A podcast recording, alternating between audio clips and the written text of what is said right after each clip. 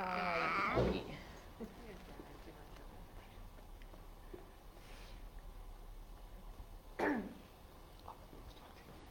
始まっている。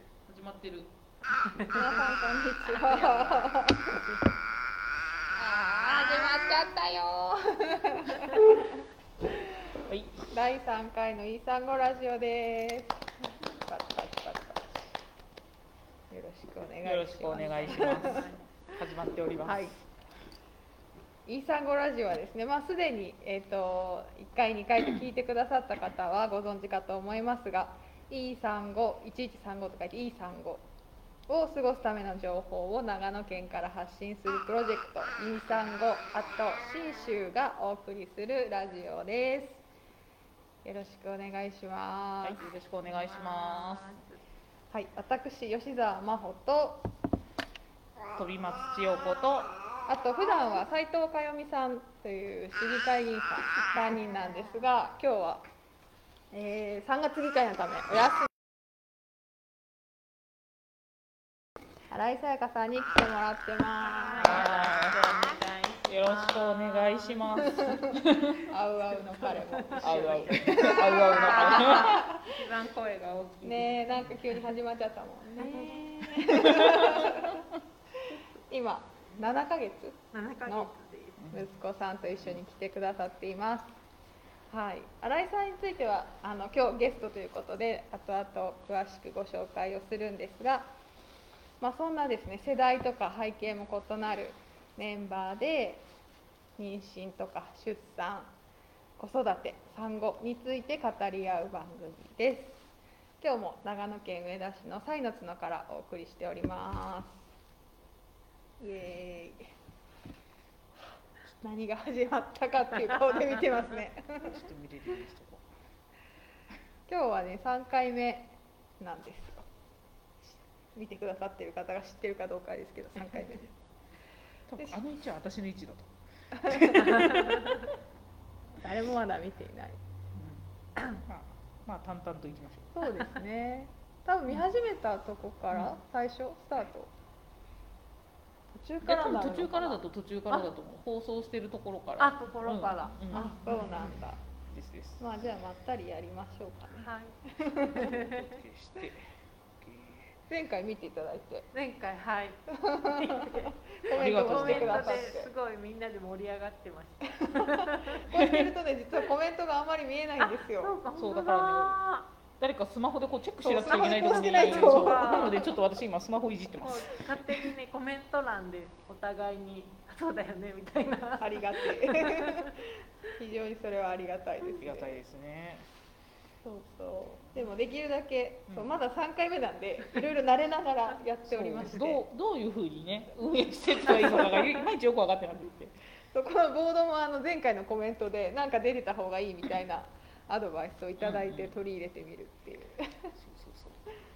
そうそう。手探りでやっております。のであのお気軽にコメントで放送中には触れられないかもしれないですけど拝見しますのでぜひいろいろアドバイスなど気づき教えてください。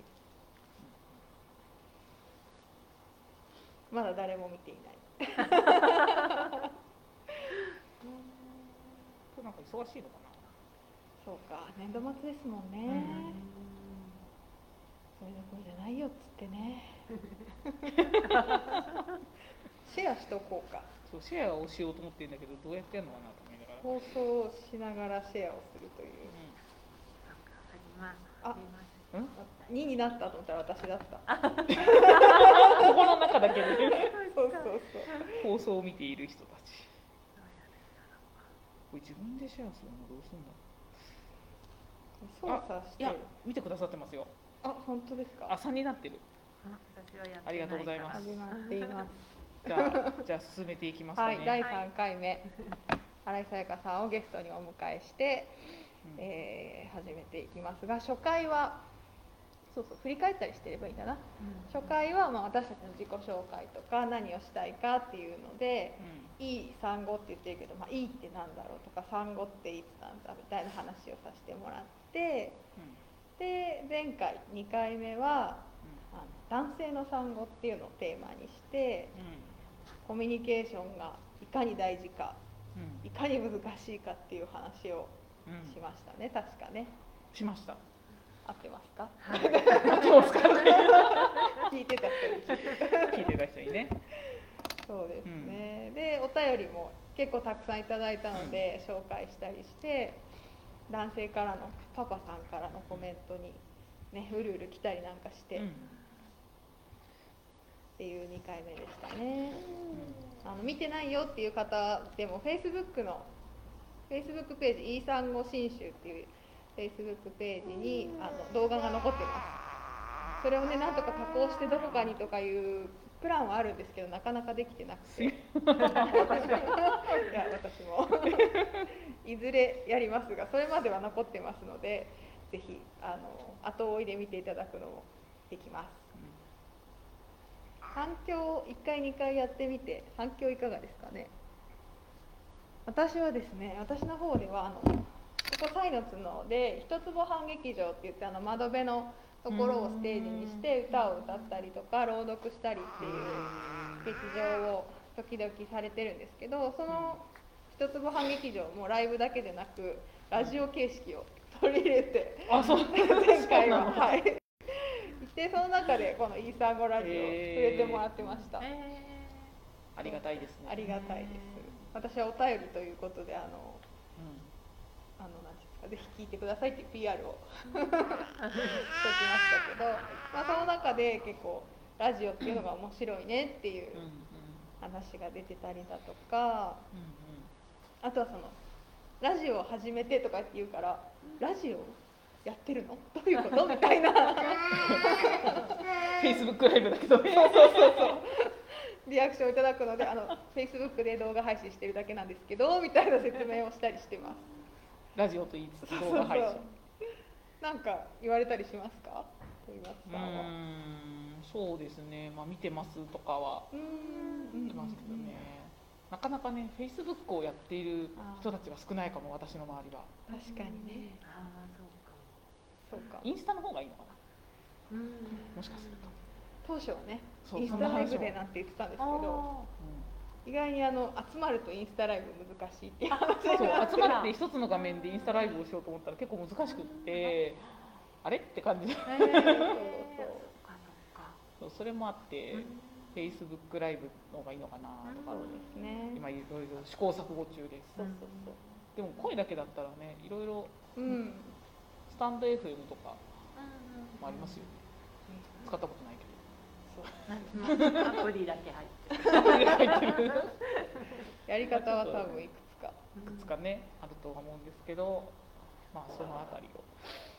模まあ索している、そうですねだからまだまだ3回目っていうこともあって友達の範囲とかは見てくれくれてたりもするんだけど、うんまあそこの先ちょっと難しいかなっていう課題があったりするってことですね。うん。うんうんうんあとはですねなんか別のところでそう私今日ね新聞に信濃毎日新聞の等身欄にコラムが載ったんですけどその上田親子散歩っていうコラムのメンバーの一員になっててうんうん。そのコラムを書いてるメンバーでやり取りしてたらまあ男性が育児にどう向き合ってるかとかどう感じてるかって知りたいよねっていう話が出たりしてそうそうそう。前回のテーマだったけどうんまたなんか継続的に男性ともゲストに来てもらったら嬉しいしうん男性の声も聞けるっていうのはうんいいななんていうことを感じたりしました。うんうん。そうですよね。お互いねどう思ってるのかって聞き合ってなんかねもうちょっとこういうふうに感じてるんだなとかうん。そういうのが分かり合えればいいですよね。ね前回のお便りでもね妻に対する気持ちとか、う父親としての自覚っていうか、うん。そういうのが芽生えるのに時間がかかったよなんて率直なうん。ご意見もいただいてね、嬉しかったからそういうのもどんどん発信していきたいなという気持ちを新たにした。っていうなるほフィードバックはい。あとはそのお便りのところでいい企画なので続けてほしいとか頑張ってみたいなコメントいただいたりしてうんうん。大変励みになるなと思いました。自分たちももちろん楽しいけど、うん。聞いてる人がねどうかってここにいると分かんないじゃないですか。ねちょっとね一方通行になりがちなので。だからお便りとともにそういう励まし？だけでもね。ありがたいななんてことを思った。うん。1ヶ月でした、はい、何か感じたこととかあれば？どうですそうでかすね。いやなんかこれ話すのって難しいですよね。私の本当に個人的な意見なんですけど。は個人的な意見を言っていきましょう、い。すごい難しいなって。発信するって難しいなって。文章って書き換えができるじゃないですかここって言っちゃったらもうそのまま流れていっちゃうじゃないですか。結構難しいなって思って。そうですね。うんうん、でもだからこそなんか本音が出てくるというかそういうのもあるのかなとか思うのでそうやはりなんかいろんな人の話を直接お聞きしてみんなでシェアできたらいいのかなって思います。前回 画面の向こうで聞いてくださってどうでしたか？指が来ちゃっう。ん、どうしよう。いいのかな？た入れ取りのサインを。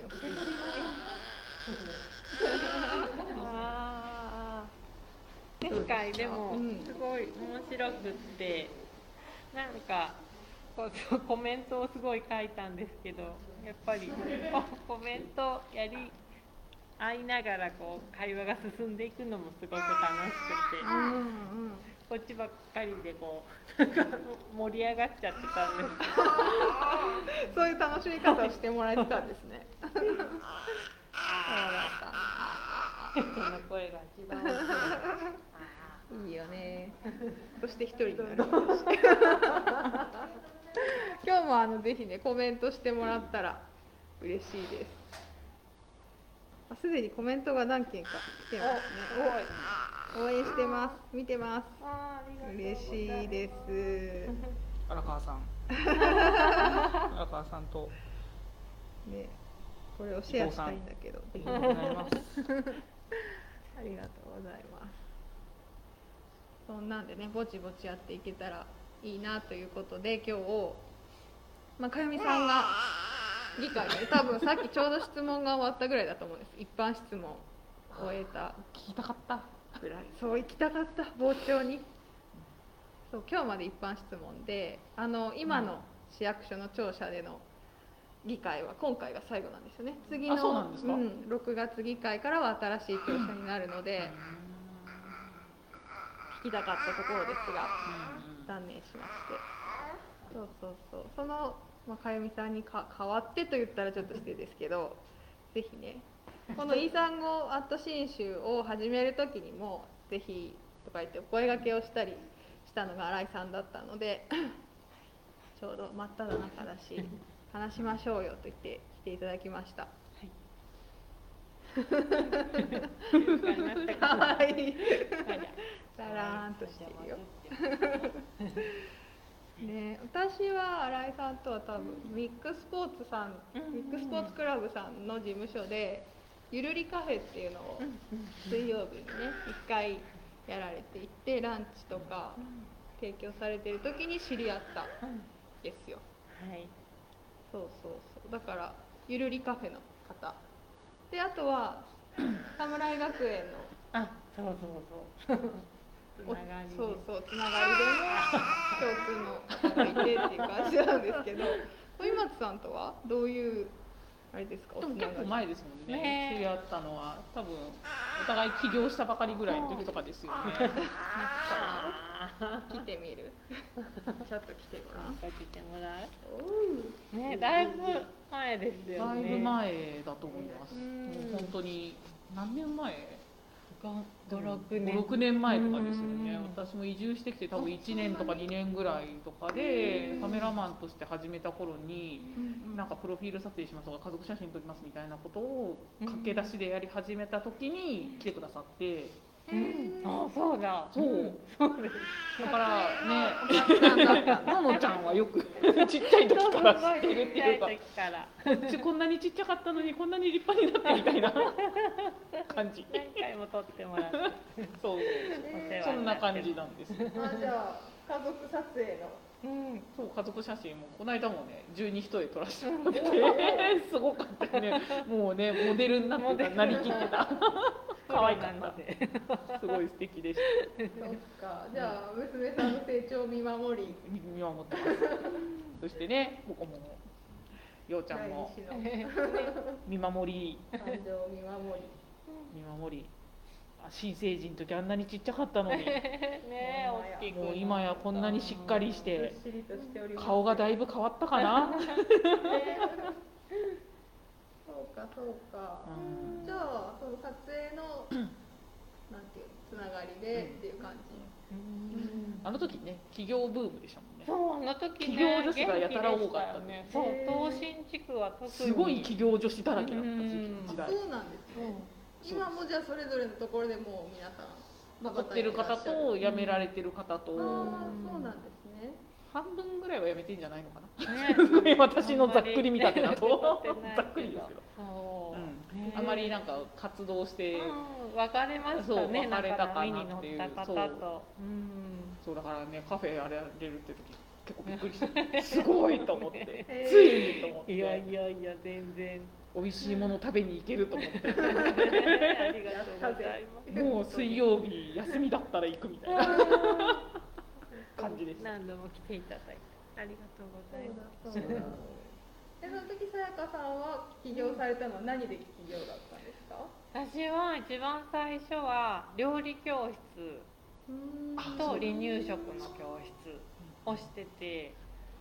なんかねとにかく上の子が食べなくって1歳2歳の時に。うんですごいなんかね2人きりでこうご飯するのがすごい苦痛で料理を教えるほどできないんだけど誰か一緒に作って一緒に食べてほしいと思って。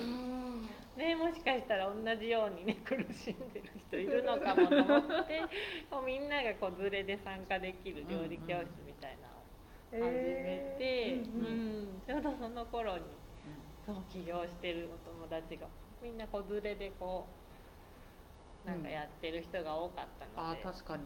ね。みんな子供。うん。あみんなねお子さんの年齢大体ほぼ一緒ぐらいですよね。うんちょうどみんな。それこそ。うん。1歳から、1歳から3歳ぐらいまで。うん。ね、たまにみんなでランチ会をしてこう交流してどうやってるのランチ会とかも流行ってましたもんね。ありましたよね。流行ってました朝活とかね。朝活とかね。やってましたよね。ねフェイスブック出たことないけど。私フルタイムで働いてたのでややってるなみたいな。ってるなみんなすごいなって。えそれは始めてどれくらいずっとされてたんですか？ゆるりカフェまでそうですね。子供が幼稚園にあが入ってちょっと自由になったので、うんうんそのタイミングで確か多分あの料理教室で借りてた場所が使えなくなったりしたところで、ミックの荒川さんが声かけてくださって「うん。やりませんか?」ちょうどじゃああの移転の時だったってことですよね。そうですそうあミックさんの事務所の移転と、うん。こそ教室のじゃあ天気が重なって、いいよいいよじゃあぜひっていうことでお願いゆるりカフェが始まり、は いそうだったんですね。でゆるりカフェは何年くらい？三年？二年？3年3年弱か3年ぐらいやられてたんだ。はい毎週水曜日。なるほどね。ご機嫌だ それ以前は？あ以前は、とね、結婚するまでは学校の給食の栄養士を、してましたおおおそうなんです。それは長野県でですか？うん、と私地元が三重県なので、うんうん。三重県で、はい、やってて結婚してからこっちに越してきました。なるほどなるほどえ結婚されるまでがそのお仕事で、うんうん。そうかそうか。じゃあ移住とうん、お仕事辞めてっていうてのとでその後じゃあ子供さん生まれて、うん。上の方が、そうだからすぐ結構すぐ生まれたので誰も友達とかいない状況で子育てだったから、本当にもう家に引きこもってチーンってなりながらご飯を食べてて もうそれがすごい辛くってそれは辛いと思う、うん。確かにねそうですよね。なんかそうそういただいたお便り後でなんて言ってたけど、とも重なるから読んじゃおうかな、えっとねラジオネームお夫婦さんからいただいていてやっぱりありがとうございます。やっぱり悩みますね離乳食っていう。ここが始まってます授乳もしてましたが好みが激しい娘の口に合うものは何かなと思ったりしてました。そんな中娘がいきなり朝から立ち上がって口に手を当て「母ちゃんおいしいよ」と言ってくれたのが嬉しかったです。娘も私の作ったものを食べてあげれないことを気に病んでたのかもしれないし親子揃って闇の中にいたのかもしれない。似たような感じかな、必死という言葉を使うほど気にしてないつもりだったのですが食べられない食事の時間ほど地獄なことはないですもんね。いろんな意味で娘には助けられています。何でもそうですがお母さんが無理をしないでできることを選んでやるのがいいかなと思います。お惣菜買ったっていいしベビーフードもいい。かっこうちは全く口にしない人だったから使えなかったけど。お腹空いてたら食べますしね。出かけてお友達のうちのご飯食べてたり笑ってしまいますよねっていうコメントをいただいています。ありがとうございます。なかなかね、ね。多分みんな一人目ってね頑張りすぎちゃうんですよねなんかね。そうですよね。ね私もなんであんな頑張ってたんだろうって思うけど。ねなんかもうでも何よりお母さんがねニコニコしながら一緒にご飯食べれるのが一番体にもいいし。ねそうですよねでも頑張ってたって言ってましたもんねね頑張りました。結構頑張りました一人目からあの手抜いてたので頑張ってた話ぜひ頑張ってましたね。もう離乳食の本全部やるみたいなね。えー。感じですよもう。もう。大丈出し取って。夫出し取って。裏ごしして。裏ごしして。やったこともないのにね。そもそも料理を私そんなにしないのでそんな中そんなことをしてたらねえもうなんか多分育児に対する理想像みたいのを追っかけてたんですよね、こうこうすればすごくいいいいみたいな。体にいいとかなんかいろいろあるじゃないですか。それを多分追っかけてたんだけど、まあ、それをやったところで大して変わらないっていうかやってもやんなくてもそんなにね。その一時的なものじゃないですか結局それをずっと継続すれば何か変わるかもしれないけれど、そこだけ頑張って結局途中からなんか違うものを与えていったら別に変わんないんじゃないかっていうことに一切過ぎてなんかあの保育園とかに預け始めた段階であ結局自分が家でこんだけ頑張ってても外ではどういうもの食べてるかも正直よくわかんないし、とか思うようになっちゃったら、もういいかなみたいな。早めにもういいかって思った方がいいですね。だからできる時に無理のない範囲でやるっていうぐらいでいいと思うんですよね。だから、まあ、気にしなくちゃいけないのはその、ね、どんな素材のものかっていうのもまあ大事ですけど、まあなんか、ね、もうちょっとアレルギーとか、ね、そういうところも結構気配っていかなくちゃいけない部分とかたくさんあると思うので無理のないところで育児も長いので長いです本当に。で特になんか0歳から1歳って劇的な変化の時じゃないですか、ね、生まれたてで1年後ぐらいにも歩いてるわけじゃないですか、なんかその変化を楽しめてなかったなって、思いますかうん、そこになんか離乳食でこうしなくちゃいけないとかそういうところにとらわれてて、そんな感じがするので確かになんか子もうちょっとなんか供見てないで。そう。そのねなんかやり方とか本とかそういう手順とかそういうところになんかやりすぎちゃったかな。うん。注目しすぎちゃったなっていうのが反省です。まあ反省したところでねもう一人産むのかったら産まないんですけど。もそうそう。まあもうちょっとだから楽しんでほしいなっていうのはありますよね。もちろんそれがその出汁を取るっていうのが悪いとかじゃなくて出汁を取るのがねもう好きな方はもうどんどんやってもらえればいいし自分にとってこのストレスにならない無理のない範囲でやるっていうのがいいのかなって思います。特にねもう離乳食始まってくる時って目が離せない時期になってくるし動くようになって疲れないようにっていう感じですね。さやかさんはどんな頑張りうん私もとにかくなんかスプーンがいっぱい並んでる写真みたいな離乳食の本とか。押されなやつ。押され離乳食みたい今日はなんかスプーン1杯明日は2杯みたいな。それをすごくきっちりきっちりやろうとして。それがなんか食べてくれなくなった時に「えじゃあどうしたらいいんですか?」みたいにすごい焦って。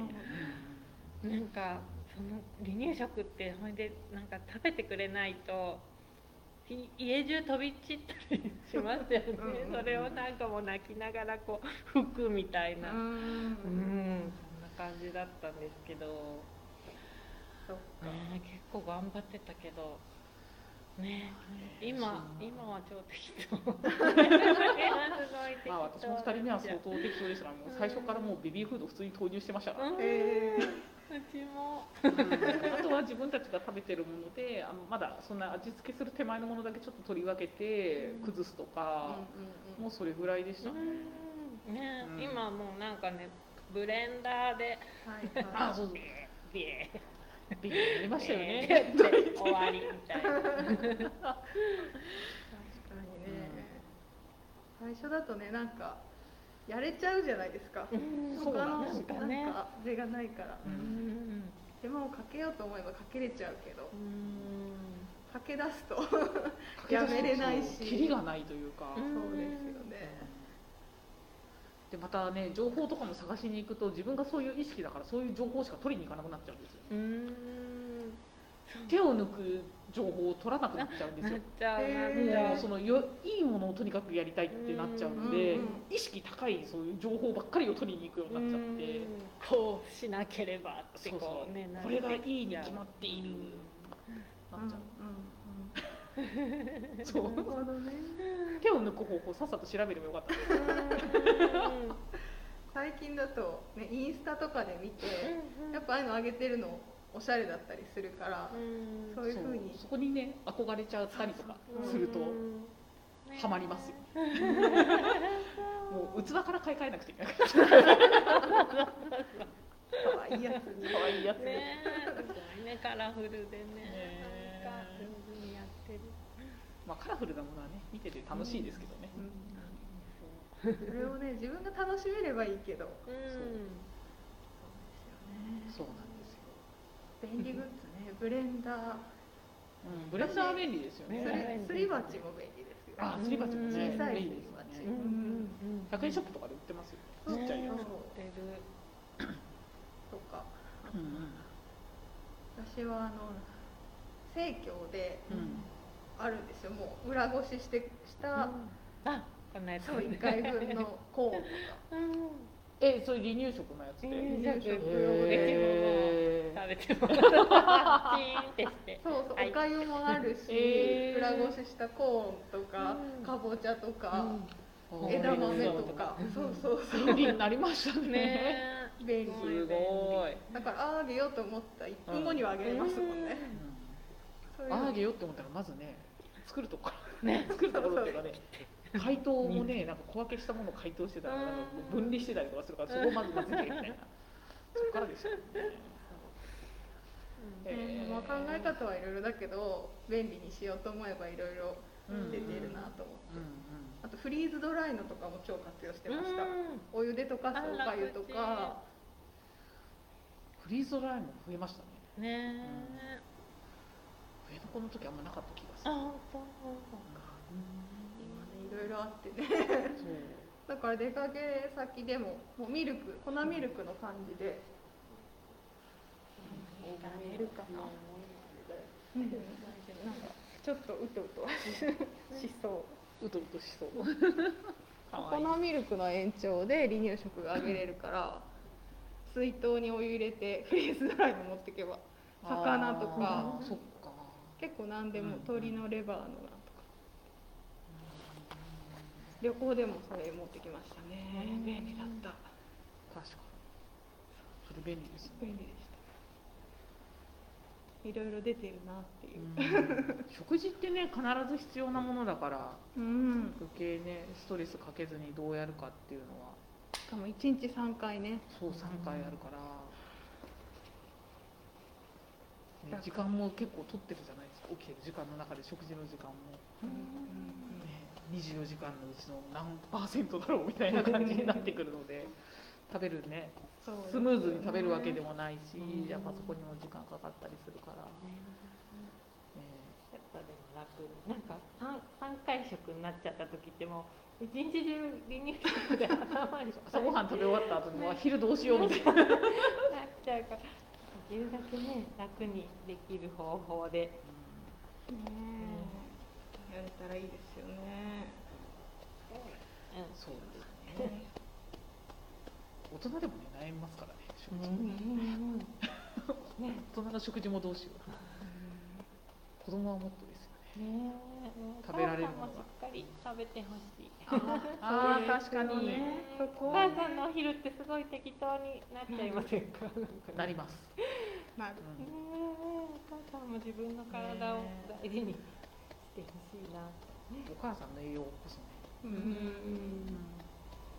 確かに。実際私産後あの妊娠中はつわりとかあんまりなくて、まあ大体何でも食べれたし子供がいなきゃいつ食べようがいいじゃないですか、うんうんうんなんか朝とお昼一緒にしようとか、夜お腹空いてないからいいいらないとかってやってたのが、産後やっぱりあの結構ね産後の方が好みっていうか、うん食べれないものみたいなのが出て、うんなんかうん。なんていうのた油っぽいもの嫌とか、なんか甘みが強すぎるもの嫌とか、そうだから入院中もなんか出てきたメニューでこんなの食えるかみたいな気持ちになったりとかして あ産後の方が意外にって思って別に頑張れば食べれるけどなんか食べたくないみたいな気持ちが強くなってそうか産後にもこういうことあるんだなと思ったんですよね。なんか味噌汁最高みたいな。おひたしありがとうとか思いながら食べてました。体に優しいなみたいなこれこれとか思って看護師さんに言いましたもん、これ美味しいですねって言って。そう。大事ですよね。産後も結構なんていうの？自分のキャパがなくなる分食べれるものが減るっていうのか、ね、母乳も出さなきゃとかって思うと意識もまた変わってくるし、結構母乳に関しての食べ物の制限厳しかったですよね。一人目の時ね。一人目の時。一人目の時は母乳マッサージに通ってたんですよ。もうなんか私一人目産んだ時って結構、まあ、世の中が全体的にそうだったっていうわけじゃないですけど、私が見てたなんかインターネットのサイトとかではもう母乳診断みたいなのがあってもう母乳で育てなければダメみたいなのがすごい強かったんですよね。でそれでもう母乳にこだわりすぎて頑張ってたんですけど、もうとにかく母乳が出なくってで母乳マッサージ通うようになったらもうそこの母乳マッサージの助産師さん怖くって。もう食べ物の制限もすごくうるさかったしまあさすがに記録しろとは言わないけれど、母乳のそのマッサージしてもらって母乳の出方を見て脂っこいもの食べたでしょ乳製品食べたでしょってもう問い詰められたりとかしてでも半年通ったんですけど 頑張った。頑張って。まあおかげでまあね2人目の時は母乳すぐ出てすごい楽でしたけどまあでも結構追い詰められましたねあの時は。でも食事ももう本当に根菜中心のなんか精進料理みたいな。欲しいよ本当に。毎日3食それ食べてたりとかしてましたけど、まあ、そこまでする必要があったのかなと思いつつ2人目を産んだ病院で普通におやつにケーキがいっぱい出てきました。そうなんですね。病院の考え方の違いっていうかね。そう。病院の考え方にもよるのであれなんですけどもうね本当にねケーキ美味しかったです。美味しくいただいたんだ。2人目のそう入院の時はそうしかも3時と8時に出るんですよ。3時は午後の3時8時夜の寝る前の8時ですよに甘いものが出てきてでしかも私千葉県だったのであのすごい有名なケーキ屋さんがあってあのテレビチャンピオンで優勝したこのケーキ屋さんが近くにあってそこのケーキが毎日出るわけですよ3時いいなででもこう母乳ねマッサージをしてた身としてはつまんじゃないのかなとちょっとか罪悪感とか罪悪感をちょっと感じつつ詰まるし赤ちゃんおっぱい飲まなくなるんじゃないと思ってたんですけどあんまり関係なかったです。のでなんかやっぱストレスとかうんまあね、どうしても初産だと母乳の出って最初はね悪いので、まあ、仕方ない部分もあったのかなと思いますけどまあそんなにねやっぱストレス溜めちゃいけないなって、うん。それは多分その上の子を最初に預けようと思ったのもその多分追い詰められてたのもあってこれ無理だなと思ってっていうのは多分あったと思うんですよね。うん。まあ、2人目の時もねそうは言いつつ半年で仕事行っちゃいましたけど ちょっと大変。でした。上の子と一緒に見るのができなくて。そうなんであそうだえーすよ産後の食事でなんか意識したらいいのにって思うことありますか、うんでなんかねそのおっぱいのために油っぽいものとか乳製品とかねよくよく言われるんですけど、うんあんまりそういう関係ないっていうのが今ねそうですよ言われ、てて、うんとにかくなんかバランバランスよくバランスとにかそうんでねうん確かに私ももうこ2人目の時は全然生クリームのケーキとかなんか食べてて全然平気だったのでまあ人にもよるのかなとも思うんですけど。うんまあ食べ過ぎなければね、うんうん本当におそんなに。母さんにとって体にいいものをとってもらえばいいかなと思うんですけど産後ってお家帰ってからってご飯って作ってもらえましたか？うちはね夫のお母さんが結構作り置きのなんていうんですかうん。おかずとかを持ってきてくれててうんなんか鶏肉が食べたいとかって言うといろんな鶏肉のなんか煮たのとかをストックしてくれてたのでそれをこう出して食べるみたいな感じでした。うん。どうされてました？うちは1人目の時は里帰りしたのであそうそうだ。あの毎食母が作ってくれてついでに沐浴も母が張り切ってやってくれて やってくれてるみたいな感じでしたけど。2人目の時は里帰りしなくってその時は通ってくれてましたかね母うん。が電車で片道1時間ぐらいかかってるとこだったんですけどやっぱ孫の顔を見たいというか里帰りしなかったのが寂しかったらしくって。なんかほぼ毎日のように来てくれて作っては帰りを繰り返してましたね。うん。じゃあ来られない時もその作り置きがあみったのであとはもう一品二品ぐらいはなんかなんとなく作ってましたああ作ったんですねご自身い。やでもあれですよ。ただ焼くだけとかそういうレベル。です すごいと言われるほどじゃないです。ただ焼くだけです。やるぞっていうのがね。まあねチンするチンしてる間に、まあ、ちょっと焼いとくかみたいな、うんそういうレベルです、へうん。えね今上のお子さんもいたけどどうされたんですか？私あ最初ね1週間1週間は上の子の時は里帰り。で、うん。この子の時はしなかったんですけど入院中から入院退院して1週間は旦那のお母さんが来てくれててうんやってくれてたんですけど1週間で帰っちゃってじゃあ旦那がね張り切ってご飯作るかって言って作ってくれたのが冷凍チャーハンと冷凍餃子でう。んなんかうんありがたいけど私これではちょっとやっていけないと思ってあの最初はお弁当頼みました。なんか。おあそうですよね。そうそう。そうメニュー見せてもらいました。みたい。なー。へーうんうん。うんでお弁当も1週間ぐらいで飽きちゃってうん。今度はあの何ていうのミールキット、うん。もうなんかはい炒めればできるみたいな、それをまた2週間ぐらいうん続けて、うん。やりました。その後ぐらいから動けるようになってきたのかな。結構なんか年もあって見ちゃう見ちゃう。はい。すいません。途切れました。再開鈴木です。なんだっけそうか。さやかさんの産後の食事の過そごしうもう方なんかねなんか自分であんまりやりすぎずにうん頼るっていうの大事だなと思って。うん1人目の時はじゃあ結構あ2人目はあそこ里帰りしてたからもう甘え、てっていうかお願いし。て。て。そうですよね、きっと自分でやらないための工夫がいりますよね、ね上の子がいたり里帰りしなかったりすると。ね、生まれる前にいろいろ調べといた方がいいかもしれないですね。なんか。今ね里帰りとかも難しくなってるうん。のもあるかもしれないし。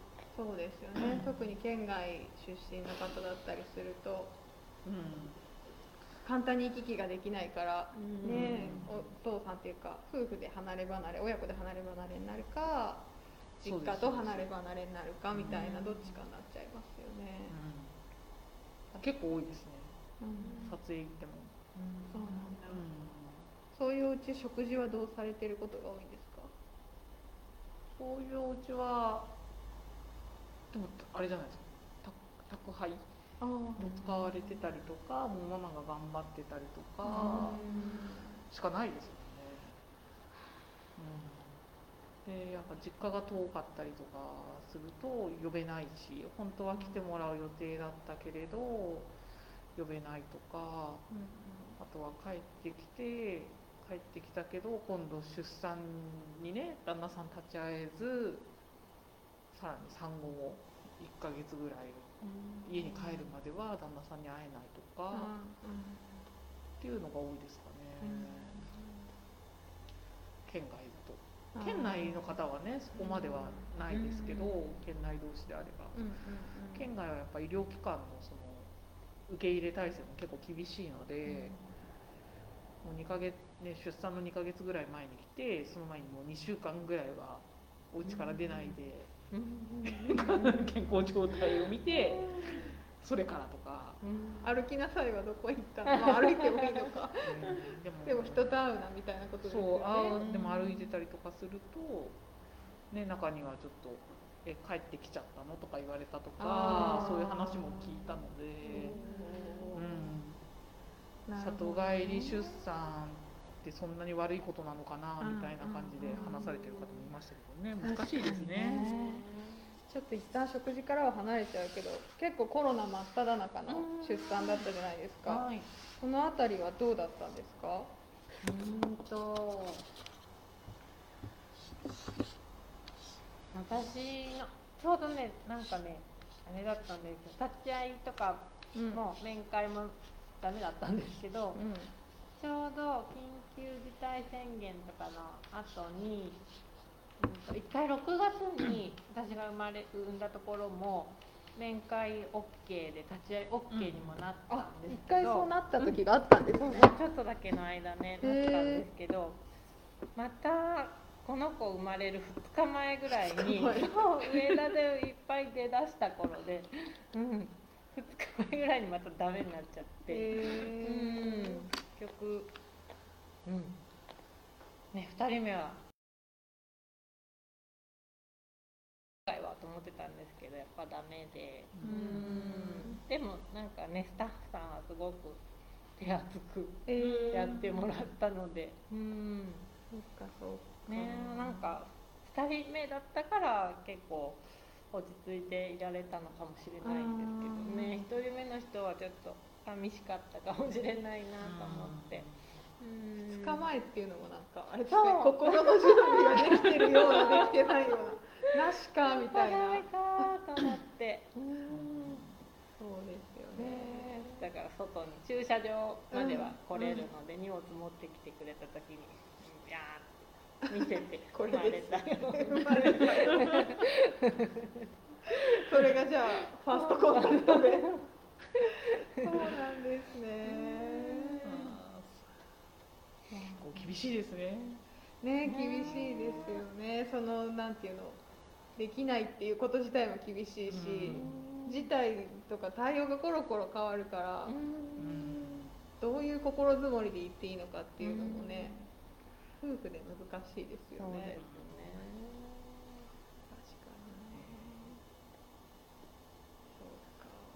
コロナ禍でね。医療機関も結構大変です。大変ですよね、すごい大変だと思いますね、徹底してとにかく？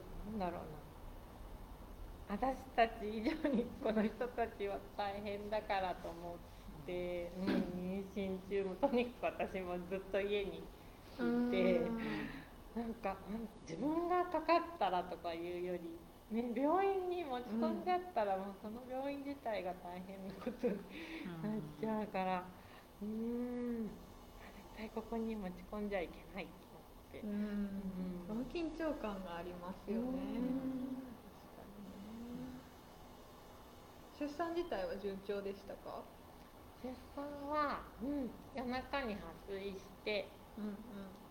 朝から促進剤入れてもらってでお昼には生まれたん。ですけど、うん、ちょうどなんかねあの出産中もマスクをどうするみたいなテレビですごいやってた時期で。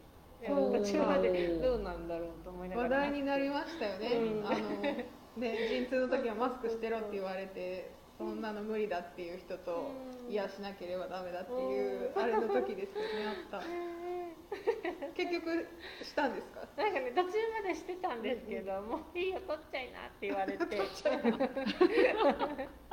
取りました最後は、苦しい。酸素マスクみたいなのもしたから。ああそれはねマスクしたままじゃつけられないですからね。そうか。で破水した時はじゃあ旦那さんがうん。と上のお子さんとみんなで病院に。そのその時にあのお母さんが来てくれてたので上の子はお家で。任せて。いいタイミングでしたはい、ねうん、よかったです、本当ですね。そこから来ててくれたっていうのは、うん。ねもう予定日過ぎてたので、えー。うん予定日ぐらいから来てもらいやうちもね上尾がいての出産だから、ね。そこがね。どうどうするんだろうみたいなことは思います。私見に行きます。呼んでくれれば。お願いかします電話してくれれば。そういうそうですよね。私見てますよ。そういうつながりも安心感ありますよね。確かに。ね60とか70の親に夜中に来いっていうよりは。私に電話してもらえる。あじゃあ行くねみたいな。見てるねみたかあると。いなそうですよね。夜ってこともありますもうん。んね、確かにな。なるほどね、そんなんだったんだ。ねいきなりね知らない人に頼めないですもんうん。ね顔見知りの人にうん。お願いしといたりとかね。ね。確かに全然ねお友達でもねうん。なんか自分がたなんか頼みにくいけど自分は言われたら嬉しいうん、ね、喜んで引き受けますって思えるから。うんそうですね。確かにね。じゃあなんかあれば。ねうちはね子供もそこそこ大きいから別に。私が夜中に出てたところで。問題はないので。ありがたい。ホットラインがいっぱいだ。そうそう。いっぱいあった方がいいですよ。ね。ねみんなで都合がいいわけじゃないから、確かに。う私も一人目の時すごい思いました。頼れる友達を何人かうん。うん。お願いしとくっていうのは、いいですね。里帰りでもないし、そうそう、ね、親が来てくれるわけでもないなら、うん。その方がいいと思います、ねご飯ご飯のこともあれなんですけど、うん。ご飯もお友達ん家に食べに行ってました。あおいいですね。お昼とか全然作れなくって 電話してご飯食べさせてって。いいよ。いいよ。でもそういうのもいいですよね。ね大事ですね、うん。こ多分ねお話会って話するのもねすごいいいと思うし、うん。一人でね作れたとしてもうん。一人で食べるのって結構寂しいし、そうなんですよね。私も結構友達に来てもらって、そう夫のお母さんの料理をた食べていいから食べに来てみたいな。で一人で食べてるとやっぱちょっと飽きるっていうか、ん。なんていうの。そのね味気ない感じもするし、うんあとは結構子供抱っこしてるタイミング逃してあ3時みたいなこともあるから、うん友達が来てくれるみたいなのがあると、うん自分も食べようって思えたり、うんっていうのでよかったなと思って、うん。そうそう。最初の3ヶ月ぐらいかな。結構友達に来てもらってましたね、で結構得意な子は作ってくれたりとか持ってきてもらったりして、そう結構それはいい時間でしたね、なんかそういう仲間が増えるといいですよね。お友達がね、ねでもかえって友達の方がなんか、まあ、子供がいなかったりすると気を使うっていうか、うん。そんな産後の赤ちゃんがいる時に行っていいのかなみたいな、まあ、特に今のご時世も強まってるかもしれないですけどそう赤ちゃんのいる生活が想像できないから、うん。何持っていけばいいの何？したらいいの？みたいな。感じはありましたけどね、でもお友達だともう結構子供さんいたりして、あそうですね。そうするといいですよね、うん。お料理の得意なお 友達だったので。それはいいですよね。こういう友達いいですね。確かにね。友達は大事大事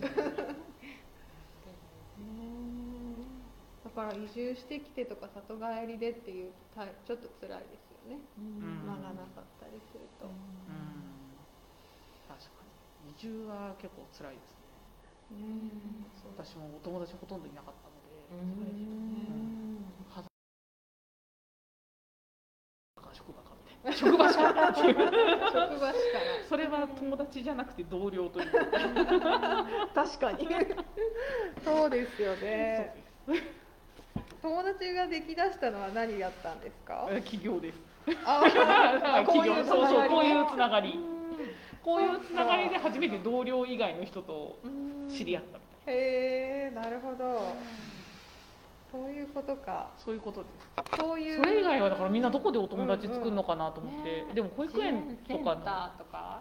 えー。でもママ友じゃないです。か子供ありきで知り合うことになるので子供なしで知り合える場所がないかなって探してたんですよね。結局ね支援センターとかでだ、ね、なるとこう誰々ちゃんのママ。そうですそうです。あね。そう苦手。そう。私も支援センター行ったりあとはそのベビーマッサージとか助産所でも同じぐらいの月齢の子で集まるみたいなのが用意してくれてるんだけどなんかねやっぱり子供が同じぐらいっていうだけって言ったらあれだけどなんかこんなに突っ込んで「どこ出身なんですか?」とか「仕事は?」とかなんか聞きづらいんで。でちょっとなんか濁されたりすると「あやばい空気読めなかった 私」みたいな。すごいなんかドキドキしちゃって上手に友達になれないんですよ。私も友達作れなくっていまだになん。か小学校も作れてない気がする小学校の親同士の友達苦手で。苦手苦手。まあ小学校とかだともう結構もともと地元で地元の人も多くてもうそこでコミュニティができてたりとかもするので。だからもうねそれこそ中学からの知り合いですとかそういう人たちが案外やっぱり多いんだなって。っうんそうなんですね。て思いました。同じぐらいで子供産んでみたいな。そうそうそうそう。とかあと旦那さん同士がもともと同級生でとかっていうのがあすごい多いんだ。こんなに多いもんなんだって、へー結構衝撃を受けて移住してきて、なんか今まで新興住宅地にしか住んだことがないので、うんいわゆるニュータウンって呼ばれるところにしか住んだことがないからそういうのが普通にあるっていうのに衝撃を受けて、そっか。確かにね。そうなんですよ。そうなんですよね。ごい。貴重貴重ですありがたいですね。貴重です。ねありがとうございます。こんなんです。けどそうなんです。よね、なんか総裁の角であの、シマウマ子供部っていうのをやってたんです。けどそれ一緒にやってた友達も結局子供を産む前からの友達、うんまあ、仕事つながりで同僚じゃないんだけど、その似たようなうんいろんなそのイベントとかで会う友達だったから、なんかこう期待もなく話せてよかったけど、そういうつながりないとね結構辛いっすよね。私も上田が地元じゃないし、うん。そういう地元もないので、うん。そうそう。どうしたらいいんだそう。難しい。すごい。結構ママになってからのママ友作りの方がなんそかう悩むこと。結構なんかその相手の育児と自分の育児を比較しちゃったりとかもしてそうなん私千葉にいた時それがすごく強くてみんなすごいわと思ってえー、すごく見える。すごく見えちゃってそんなにストイックにやってたのに？うん。なんかね幼児教室もちょっと行かせてたのですごいんですよ。頑張ってもるううちのね娘と同じ同い年でもう中国語話せるとかそれこそ3歳4歳で中国語に興味があるとか。うちの子なんもなんだろうプリキュアとかだけどとか思いながらなるほどね。そうもうなんかねその結構その育児に対して熱意のある方とかね行ったりとかするともうそこと比較しちゃって結構辛かったですわかります。自分すごい手抜きだしダメだなってうん思って。別にダメじゃないんですけど、うん。ね、子供は育ってるわけだしうん。健康にね。だから別にダメ全然ダメでもないんだけどダメじゃないんだけど。どやっぱそこそれ以上の人たちを見て あーって思ってわかる。なんかそうした方がいいのかなっていう気持ちとそあとはなんか私手抜いてるよって言ってるいうことでなんか相手の頑張りを否定するみたいな気もしてあそれもそうそうそう。言えなかったりとか、うん。でもなんか変に「えすごいねすごいね」って言ってるなんかバカみたいな私とかも思ったりしてどう付き合い方がわからんコミュニティって難しいなって。ママ友コミュニティって難しい。あそういう意味ではやっぱりねなんか産む前に知り合ってる人たちの方が自分の価値観とかも理解してもらってたりとかするからなんかいろいろ話しやすいので、だからなんだろう看護学校の時のお友達とちょうど出産が同じぐらいの時期だった子がいてその子とはよく遊んでたかな、うん。そうですよね。そういう友達いるとね、そうそう。そうなんですよ前から知り合いだとたとえ考えが違っても「あそうなんだ私はこうだよ」ってお互い言えるんだけどそう。そこがねなんだろう。変に格好つけようとしてるんですよね。要は。よく見せようとしてるんですよね。そうか。まあねよく思われたいってよいうそう。相手を変に否定したくないっていうのとそそうのせめぎ合い感じますね。そう。そう。そう。それはすごい感じましたあね確かに確かに。そこも難しさですよ。ね。ね。そのままでいいんですけどね。ね。そうそうありのままという言い方はありきたりですけど。頑張ってた。自分を思い出している。本当に。そうですよね。ああそうですね。なんか同調圧力じゃないけど。そういうなんかちょっとねそういうのはあったかもしれないですよね。特に。なんか私本当に手抜いてやってたのでそのママでママ同士でこう話してる時に子供の洗濯物を分けて専用の洗剤で洗ってるとか子供の食器を専用で洗ってるっていうもう発想がなかったことを言われてみたいな。やろうとも思ったことないし洗剤が別であるなんてことも知らなくて マジでみたいな帰って夫に言いましたよ。そうやってやってるらしいよ。まあ最初のうちはね。そう一人目はそういう人が結構多いとかって聞いてで助産師さんなんかは別にそんなことそのやりたいっていうか気が済むようにそうやって子供のためにってやる時期も大事だからってそれ自体は全然否定しないんだけどやんなくていいよって言ってまあやってもやんなくてもそんなに影響はないっていうことですよね。びっくりした はありましたね、うんなんかそういうそれぞれが持ってる当たり前が違いすぎて、うん。ねそうですね。結構それはね違いますね。特にねお家の中でやってることだから。なんかありますねそういうの、うん。うん。ありました？なんかそういうびっくり体験。うん びっくり体験を強要するのも変だけど。なんかあとはまあ意識してやめたこととかねご飯の時でもちょっとあるんだけどなんかその頑張ってた自分 のとらわれてたこととかなんかありますか？なんか同じくらいの子供と遊ばせた方がいいんじゃないかと思ってすごい支援センターに頑張って通ってたんですうんうん。なんかねママたち上手に喋れなくてすごい苦痛だった。から今は行ってない。なるほど。そういう経過があったんですね。あでもわかる。私もそれだった。ももう行っても別に子供と一人二人で遊んでるだけだったからうん。行く意味あるかなみたいな。なんかね。うん、それだったらもうなんかねその幼児教室じゃないですけどそういうとこに連れてってそこでもう強制的に先生を間に挟んで遊んでもらった方がいいしそもそも、ねまあ、年齢的にもそんなお友達と一緒に何か考えて遊びましょうっていう年齢発達段階でもないので。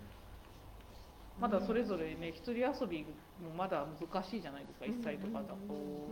だから友達同士1歳くらいの子同士で 何か協調して安全に遊ぶっていうこと自体が難しいよなって思いながら。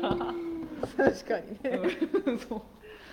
まあただねああいう支援センターっていろんな遊具があったりとか家にね用意できないものとか絵本とかもたくさんあったりとかするのでそういう意味ではすごい触れ合いとかも親子の触れ合いの手段を増やすとか、ね、体の動きが家よりは自由に全然できるので、そういう意味では発達にすごいいいのかなとは思いますけど、ただお友達を作りに行くとかっていう目的はちょっと自分にはなかったかなって思います。なるほどね。確かにね、まあ、子供のタイプにもよるのよりますよりかますなどんな感じだったんですか？上の子上の子同じぐらいの子と遊ばせた方がいいのかなと思って連れてくけど。うん。でも遊ばなかった 絵本読んだり結局2人で。うんうんうん。だからね大き大きくなってからは、うん、遊んでたからまあよかったのかなとは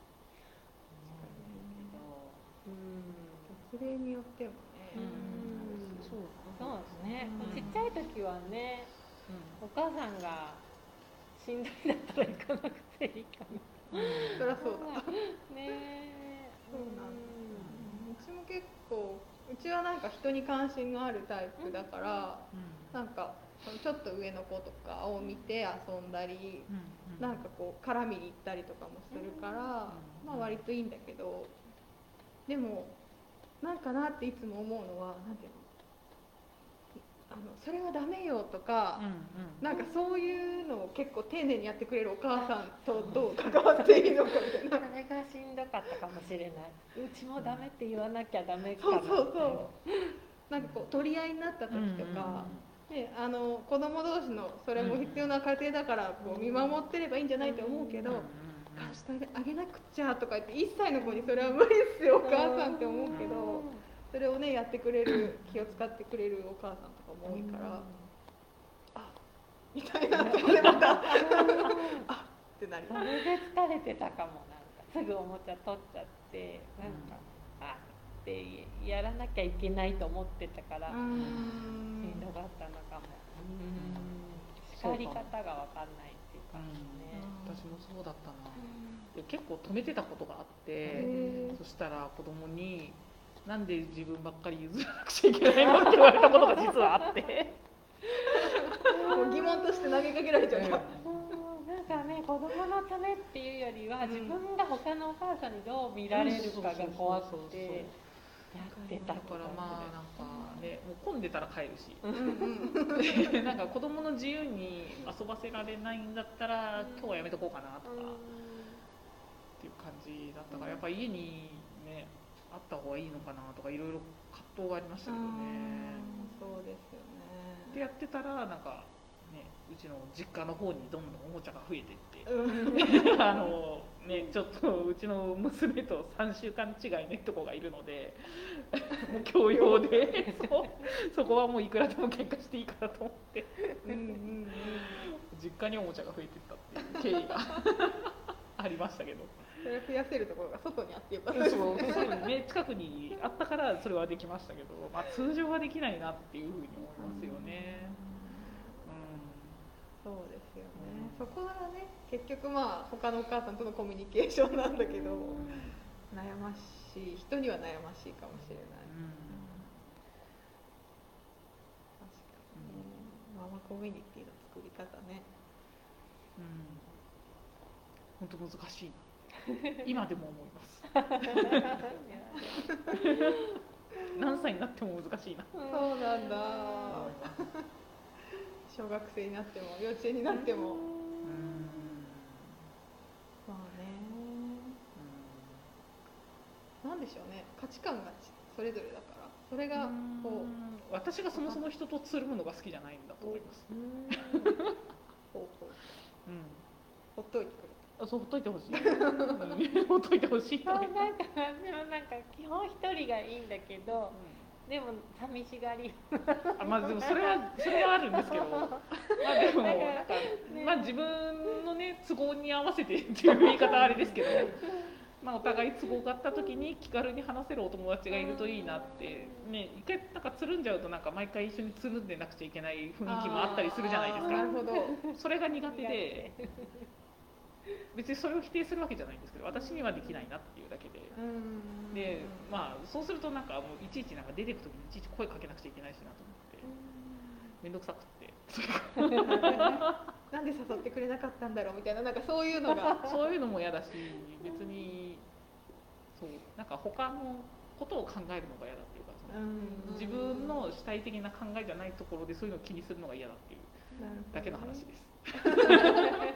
まあ気楽に付き合える友達だったらいいけど。っていうことですよそうそうですそうでねなるほど。なこの悩みは尽きないんだ今小さいからなのかなとか思ってたけど。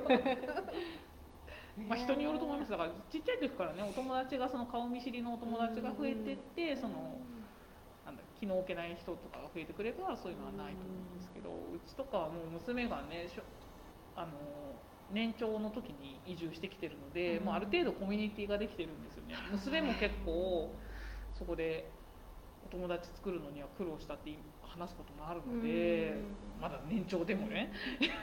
なのでそれはお親はもっと無理だよなと思って。難しいよなと思ってます。私も結構ね転校が多かったんよ。小学校4つ行ったりとか幼稚園の年中から年長に上がるときに転園したりして。そうそうそう。だからね大変は大変ですよね。最初は物珍しさでみんなバーって集まってくるけど、なんかこう何文化の違いみたいなのもあへそうそう校歌が歌えないとかもそうだし給食の時のルールが違うとか、あー。なんかこうね流行ってる話題についていけないみたいなのがあったりして、転校はそうですよね。私も一回転校してますけど小学校5年生の終わりぐらいかな、ね、卒業アルバム作る時もねどうしたもんかなと思いながら、思い出が私だけないみたいな。そんなにないな、ねでももともとあのあのニュータウンって呼ばれるとこだったのでみんな転校経験のある子たちしかいなかったんですよ、一番早い子で2年生で転校してきててそういう子だとやっぱ6年生入ってからとかもいたんですけど私は5年生の後半だったので、この1年半の思い出かとか思ったら5年生運動会終わってたしなとかね。何やったかな。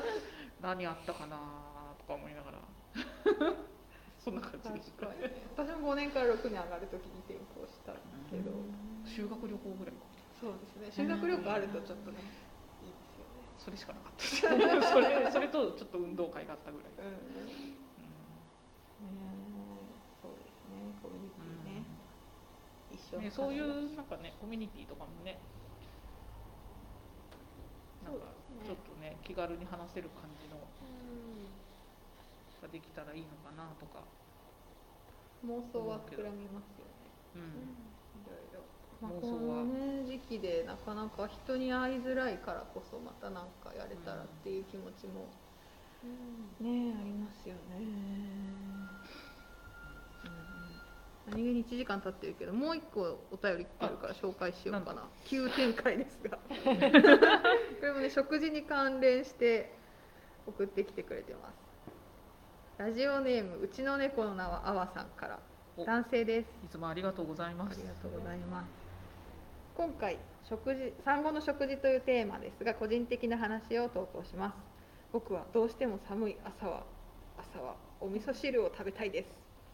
そこは絶対譲れないのですが 妻はコンソメやオニオンスープだったりします。ならば僕が先にお味噌汁を作ってしまえばよいのだと味噌汁作りを最近しています。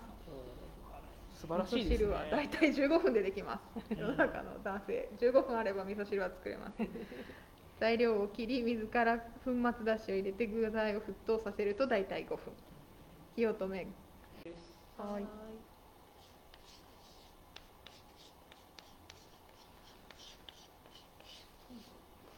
お便り紹介。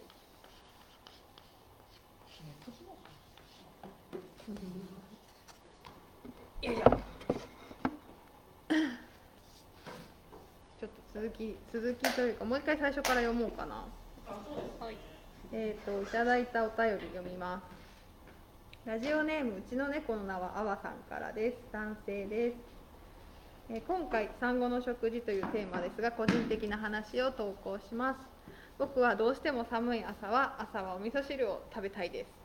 そこは絶対譲れないのですが妻はコンソメやオニオンスープだったりしますならば僕が先にお味噌汁を作ってしまえばよいのだと。味噌汁作りを最近しています。味噌汁はだいたい15分でできます。味噌汁じゃなかった。具 材料を切り水から粉末だしを入れて具材を沸騰させるとだいたい5分。火を止め5分具材を蒸らします。その間の5分で目玉焼きを焼ける日もあるしおかずが用意できたら味噌を溶いて弱火で温めて味噌汁の具を1歳になった子には柔らかくなったものだけ具材だけ。3歳の子と妻と自分に分けて盛り付けるともう5分経過しています。この数学っぽい計算された時間配分の中で体を動かしていくところがスポーツというか格闘技をやってるみたいなで楽しいです。格闘技なので毎日の積み重ねで美味しい料理や時短が成り立っていると同時になかなか大変な仕事です。毎日朝晩外食や惣菜インスタントなども組み合わせないといい勝負になりませんし選手生命も短くなってしまうでしょう。途中から何の話かわからなくなってしまいました。結論としては食事作りは格闘技だと思います。なるほど。すごい。結論でしたね。スタートから味噌汁からまさ か結論が格闘技である。素晴らしいですねえ。いいですね楽しんでやってうんもらってると。数学っぽいから格闘技になるこれでもなんか具どんなの入れてるかもちょっと気になりますね、うん。毎日作られてんだったらね毎日どんな具を入れてんだろうと確かか味噌汁って結構万能ですよね。ね何入れても美味しい。何をとりあえず作っとけばねうん。なんとかなる、日味噌汁うあ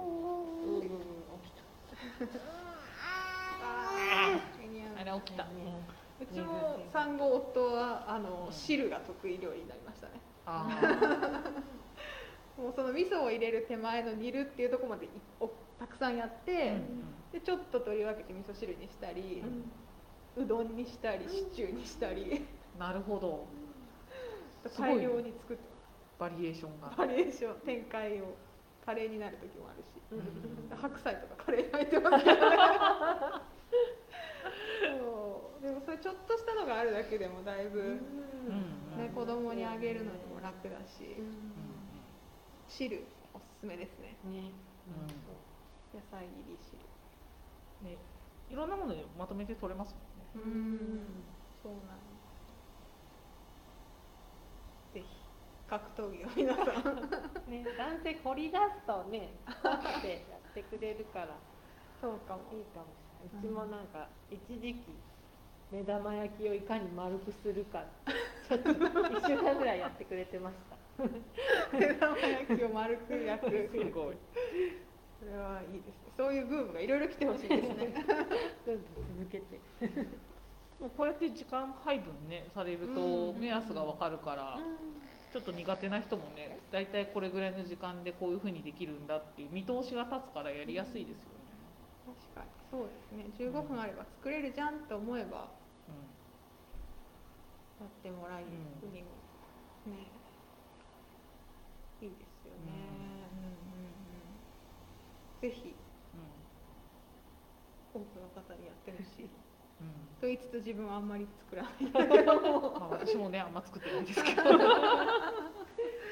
やでも本当ね味噌汁とご飯あれば最悪1ヶ月乗り切れますもんね、ね。大丈夫。そうそう。お肉とかね卵とかも入れちゃったらいいし味噌汁。卵。もそうですね。ウインナーとか入れちゃいます。ね。おお美味しそういんなウインナー美味しいですよ。味がそう味があのね今度あの人がピーピー言い出しあのた人はもう終了かな。そうかそうそうそうそう。そんなこんなで実はあっという間に、まあ、今日ちょっとね23回切れてしまいましたけど1時間ちょっと経ちました。はい。ちょっとお待ちください。お待ちください。って私ここ台にしちゃった。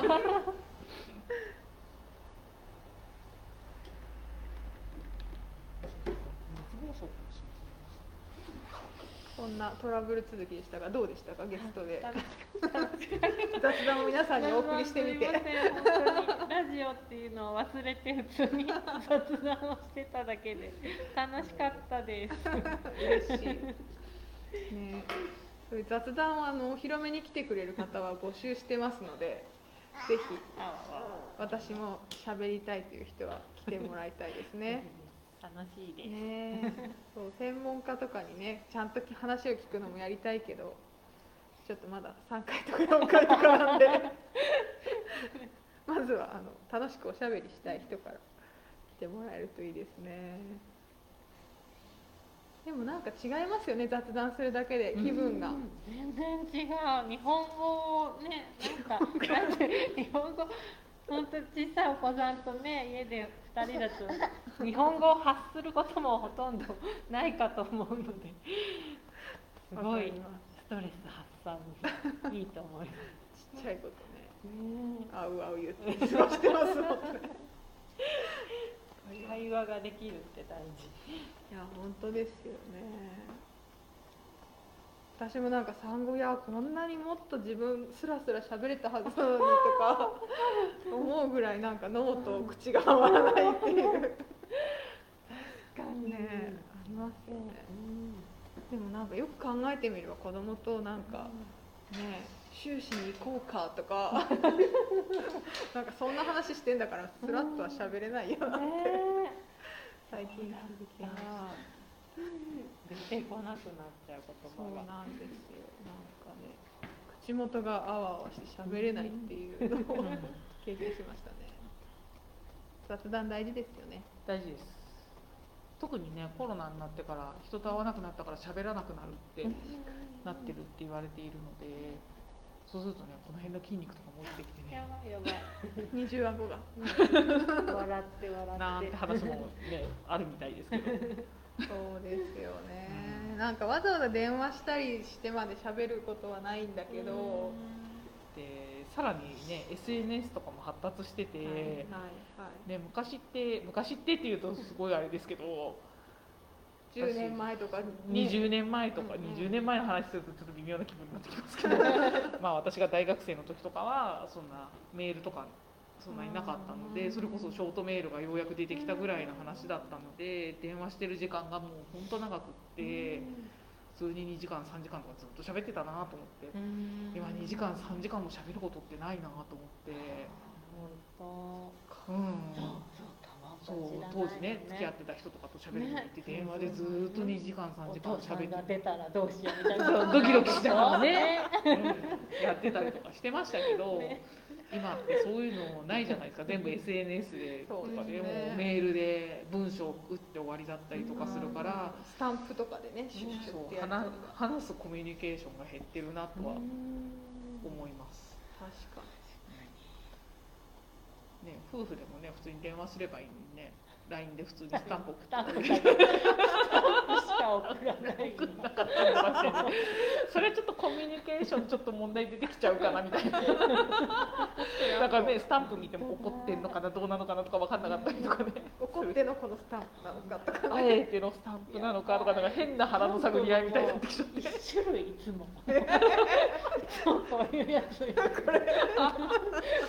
いねみたいな。面白いまあそれはそれでねいつもので安心感があっていうのかもしれないでも既読がつかないとかもね。そう。そしたら向こう通知がいってないだけだったとかあるしなんかね敬語になって帰ってきたりとかね。あー確かに。丸がついてないのはなんで。だろうちょっと変な探り合いになっちゃって。そうか。でもね顔見て喋るだけで全然安心したりとか。そうそうそう。なんでもない時もね多いんだけど、よね。そう。なんですよ。だからぜひ喋りに来てほしいしどうなんだろう。この雑談を聞くっていうのもなんか効果があるのかな。別に効果を求めてやってるわけじゃないけど。で もなんかね楽しい。自分もなんかそこに入ってる気がして家で聞いててもすごい楽しいです。なんかもうちょっとなんかね参加できるような方法がないかね探したいですよね、うんなんかね確かに、うん、今流行りのねクラブハウスとかもあるけどあれもなんかねうんまだちょっと多分馴染めてないからちょっと頭おかしくなりそうになってるんですよ 日常生活と音声が違いすぎてなんて見てるものと聞いてるものが離れてて処理しきれないみたいな。私はもうほとんどずっと聞いてるだけです結構ね。聞いてます。入り浸ってます。へラジオのように流しっぱなしにしてて、うん、まあ面白か面白いところは面白いですし、うん、でもみんな話したいんだなっていうことだけは分かりました、ううん。んいっぱい伝えたいことがあるんだけど伝える場がなくって話すみたいな。のが分かりました。ですぐ反応ももらえるじゃないですか。クラブハウスだったら上にスピーカーに上げちゃえば反応がすぐ見れるので、そういうとこなのかな受けてる理由はと思いながら、まあ他にもあるんでしょうけど、まあ、反応はしやすいのかな。そうか。見え見家が見えるわけでもないしね。そう。気が楽ですよね、ズームとかだとずっと画面見てないと自分ちょっと気緩んだ顔とか出ちゃうじゃないですか。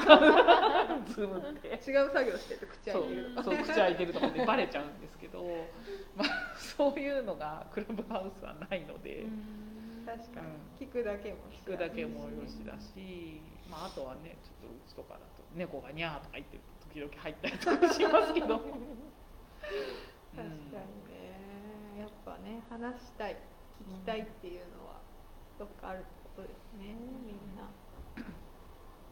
イーサン語でやりますか？クラブハウス。あクラブハウスねやりたいんですよね。誰が入ってくるかよく分かんなくなっちゃうとあれなのでフォローしてる人だけ入れるみたいな感じにして、あの制限かけてやってもいいし、いいかも。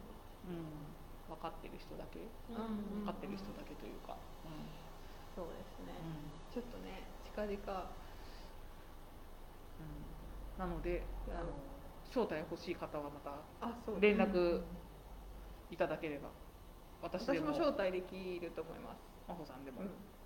うんクラブハウスやってないからやりたいとかイーサン語でやるとき喋りたいみたいなことはうん。ぜひ言ってください、ね。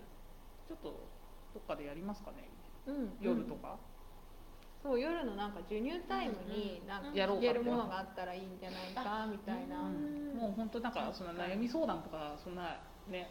暗くなっちゃうから。偉偉そうとじゃなくて普通になんか今日何があったよとかうん。どんなだったよとかそんなの気軽に話せる場とかでもいいのか普通に本当に雑談だけでもいいかなと思ってね考えてはいるんですけどうん。どう進めていいものなのかっていうところ2週間前にこの話出て。そのまま2週間が過ぎました。気づけば3回目の放送になっていたっていう。ちょっとね使い方が慣れてない。そうそうででできればちょっとオープンにするとね話せなくなっちゃう方もいると思うので、できるだけクローズな感じでもいいのかな最初はと思ってますけど、インターンコミュニティ。うん。うん。そうすればねあの必要な方招待してこちらから招待してとかもできるので、っていう感じでやりますかね。ね。それはそれでやりましょう。はい、はい。ということであのクラブハウスまだの方はご連絡ください。ご連絡ください。もうやってる方はお楽しみにやってる方もでも連絡もらわないと。ああれだ連絡ができないので連絡ください。個別のメッセージなどでご連絡ください、はい。いい産後にそのままあの送っていただいても大丈そうですね、夫。うん。ぜひぜうん。ひで次回は4回目はうん。再来週17日の水曜日にやろうと思います、で大学生のお友達がですねお。OK をくれましたので。おお大学生と考えるいい産後のいいですね。うん。若い方にね興味持ってもらって、うん。もう若い方って言ってる時点でね自分の年を感じますけど。自分よりも若い自分よりも方っていう。これからねあの結婚とかそういうの出産とかを考えていく方に話を聞くっていうねの大事ですね。うん、私自身も結構興味はあったけど、その結婚妊娠出産とかって興味あったけどいざやっちゃうとなんかそれ忘れてますよね。どういう興味があったのかとか、うん。何を知りたかったとか何が分かんなくて悩んでたみたいなのがあるから、なんかうん。今まさに知りたいことうん含めて聞けたらいいなと思ってますんで、お便りでもぜひ。そうですね。うん、大学生に聞いてみたいことでもいいし今まだこれから経験してないから知りたいこと。うん。自分が知りたいことでもいいし、ああの時このことが知りたかったな知れたらよかったなと思ってることとかもうん。寄せてもらえるとみんなでいいですね。雑談したいと思いうんます、はい、のでまた2週間後お楽しみにということにうんはい。したいとはい思います。あコメントが実はめっちゃ来てるんですね。ありがとうございますまた見切れてなくてごめんなさい。多分ね前のやつだ。あの切れたやつ。あ、切れた最初の方ねト。いやいや、でもなんかちらほらと見ていただけている方がいて本当に嬉しいです。はいね、こんな手探り状態ですが、楽しい雑談を続けていければと思いますので、はいまた2週間後お会いできればと思います。はい新井さんありがとうございました。ありがとうございました第3回終わり。よく寝てくれてよかった。また2週間後に会いましょう。